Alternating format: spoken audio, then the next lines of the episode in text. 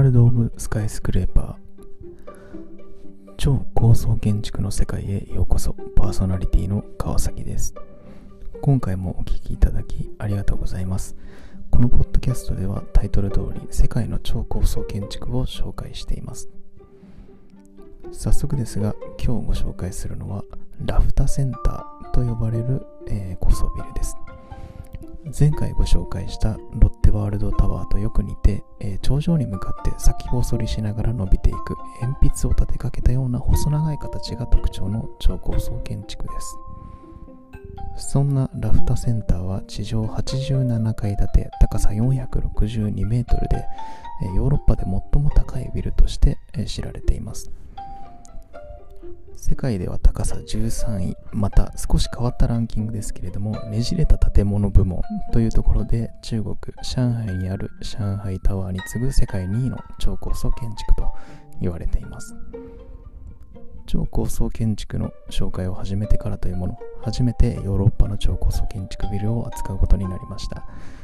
こちらラフタセンターはロシアのサンクトペテルブルグにあります。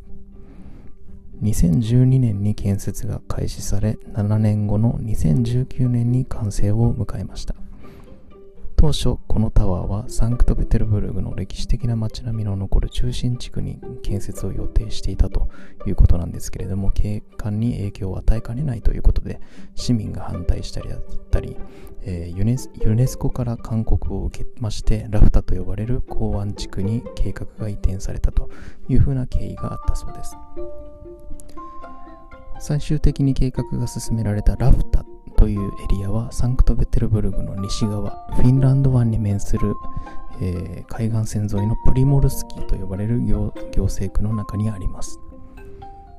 ラフタセンター建設のプロジェクトはロシアの反国営企業で天然ガスの生産供給において世界一の規模を誇るガスプロムという企業の新社屋の建設を軸にしています。実際ラフタセンター内のオフィスフロアのうち3分の2はこのガスプロム本社として使われ約8000人の従業員がここで働くことになるのだそうです、まあ、周辺他にも研究機関と学習施設を掛け合わせたような複合施設があったりスポーツ施設やショッピングモールカフェレストランといった市民に開かれた空間ももちろん計画されています。さて、そんなラフタセンターのコンセプトデザインを手掛けたのは RMJM と呼ばれる世界最大級の建築デザイングループです。この RMJM というのは今や世界中でデザイン性豊かな建築を手掛けるデザイン集団ですけれどももともとはスコットランドエディンバラの2人の建築家が立ち上げた組織でしたロバート・マシューとジョンソン・マーシャル。この2人のイニシャルを取って RMJM と呼ばれているんだそうです。この2人は創業当時から世界中に質の高い建築を作るために建築を通じて存在価値を示していく必要があるという強い信念を持っていたそうです。そうした強い信念を原動力として独創的なデザインを生み出し世界中から引く手あまたの存在となっていったという風なストーリーが見て取れます。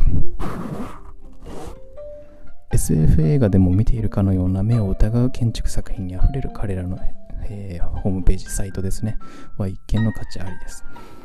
まあ、ブログではこちらの URL のリンクも貼ってますのでぜひご覧ください。その RMJM に在籍した頃ラフタセンターのデザインを担当したのがトニー・ケトルという建築家だったんですね。彼は現在ケトルコレクティブという建築グループを主催しています。ここでも彼は世界4カ国に拠点を構えながらエンジニアやインテリアデザイナーと連携して数多くの建築を手掛けています。まあ、こちらも、えー、サイトなんかを見ていくとですね、どうしても斬新なデザインに目がいってしまうんですけれども、こうしたデザインというのも高性能であること、エネルギー効率がいいことといった視点からサステナブルな建築を作るということに重きを置いた結果、こうしたデザインに至っているそうです。今回ご紹介しているラフタセンターも頂上に向かって側面がねじれながら、えー、螺旋を描いてつながっていくようなデザインになっているんですね。これも単なるデザインではなく建物の高さ大きさ細さを保った上で風に十分耐えられる構造的な強さを持たせるための、え、処理だというふうに言われています。これとよく似たコンセプトでエボリューションタワーという高層ビルがあるのでこちらもぜひ見ていただきたいところです。エボリューションタワーはモスクワのビジネスセンターに建てられた53階建て246メートルの高層建築なのですが、ラフタセンター同様側面がねじれているのが特徴です。こちらの詳細はまた別の回で取り上げたいと思いますので、よければまたそちらをご覧いただけたら嬉しいです。さて、えー、話をラフタセンターに戻しまして、えー、次は建物内部の機能の構成に移ります。先ほどもお伝えした通り、ラフタセンターはロシアの反国営企業であるガスプロムの新本社ビルとして計画されています。ただやはり40万平米という広大な敷地一帯を開発するにあたっては、オフィス以外にも様々な機能を持ち合わせる必要があります。例えば360メートルの高さにある展望デッキや展望レストランからはサンクトペテルベルクの街を言葉通り一望できます。それだけでなく、チルドレンズセンターという子供向けの研究機関、サンクトペテルブルク初の可動式ホール、最先端の医療機器を取り揃えたヘルスセンター、さらには屋外劇場、え、スポーツセンターなど、え、全世代を対象とした空間が広がります。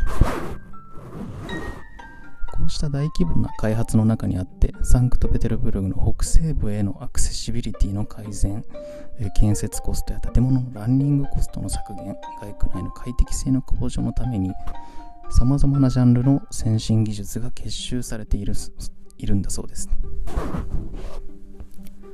こういったところにですね、プロジェクトを細かく分類して、それぞれの専門家から知恵を授かり、最適な環境を作ることにフォーカスするという RMGM の強いこだわりが見て取れます。まあ、こうした姿勢が RMGM だったり、ケトルコレクティブの、えー、建築プロジェクトへの参画というのが世界中の大規模開発によって、え、求められる、え、というゆえんなのかもしれませんね。え、2019年に完成を迎えたラフタセンターですけれども CTBUH えー、高層ビル都市居住協議会の年度表彰で400メートル部門の建築賞、え、建設部門賞、え、構造部門賞こちらの3冠を獲得しておりまして、えデザイン以外の面でも高く評価されているということがよくわかります。はい、ということで今回ラフターセンターのご紹介は以上となります。いかがでしたでしょうか、まあ、もちろん高い建物って見てるだけでワクワクするんですけれども、ポッドキャストでは可能な限り、え、言葉でですね、その魅力を伝えようということで配信を進めています。まあ、この後 YouTube では建築のパーツや、えー、参考画像を用いて、え、映像をまとめていきますので、よかったらそちらも見ていただけると嬉しいです。えー、感想や質問、え取り上げてほしいっていう風な建物の要望といったところは、え YouTube のコメント欄でお待ちしております。